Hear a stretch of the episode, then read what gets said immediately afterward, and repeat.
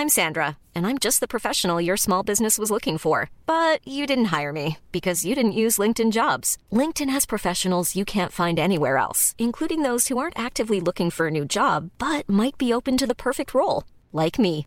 In a given month, over 70% of LinkedIn users don't visit other leading job sites. So if you're not looking on LinkedIn, you'll miss out on great candidates like Sandra. Start hiring professionals like a professional. Post your free job on linkedin.com/people today. Eu sou Mário Persona e essas são as respostas que eu dei aos que me perguntaram sobre a Bíblia.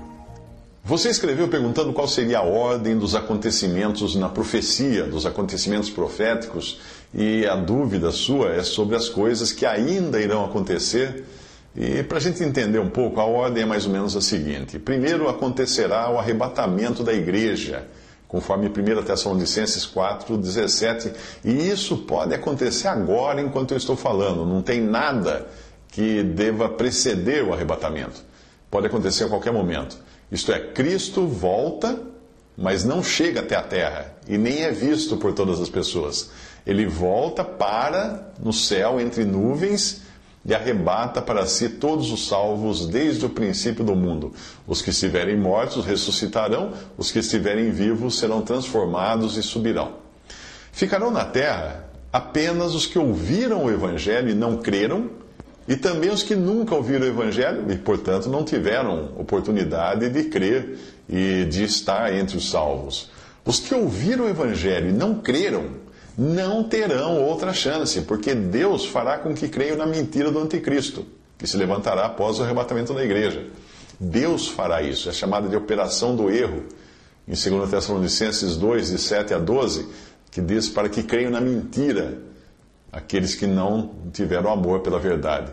Porém, os que não ouviram, os que nunca ouviram o Evangelho e ficaram na terra, judeus e gentios, esses ainda poderão se converter durante a, os sete anos que, que se seguirão ao arrebatamento da igreja, três anos e meio, chamado de princípios da, princípio das dores, e os três anos e meio finais, uh, chamado de grande tribulação.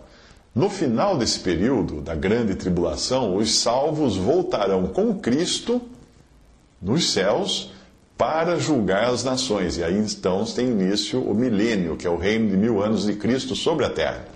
Os que foram arrebatados antes não participarão do reino como súditos na terra. Os que, foram, os que são da igreja não, não morarão na terra, não porão mais os pés na terra. Eles reinarão com Cristo sobre a terra. 2 Timóteo 2, versículo 12.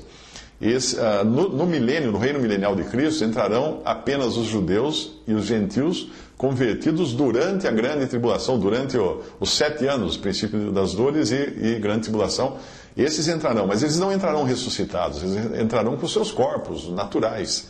O reino de Cristo na terra não é um reino de pessoas ressuscitadas, de pessoas aperfeiçoadas. É um reino com Satanás preso durante mil anos, a justiça reinando sobre a terra, tem juízo, tem morte, inclusive, e as pessoas são convertidas exteriormente, como eram no tempo dos evangelhos.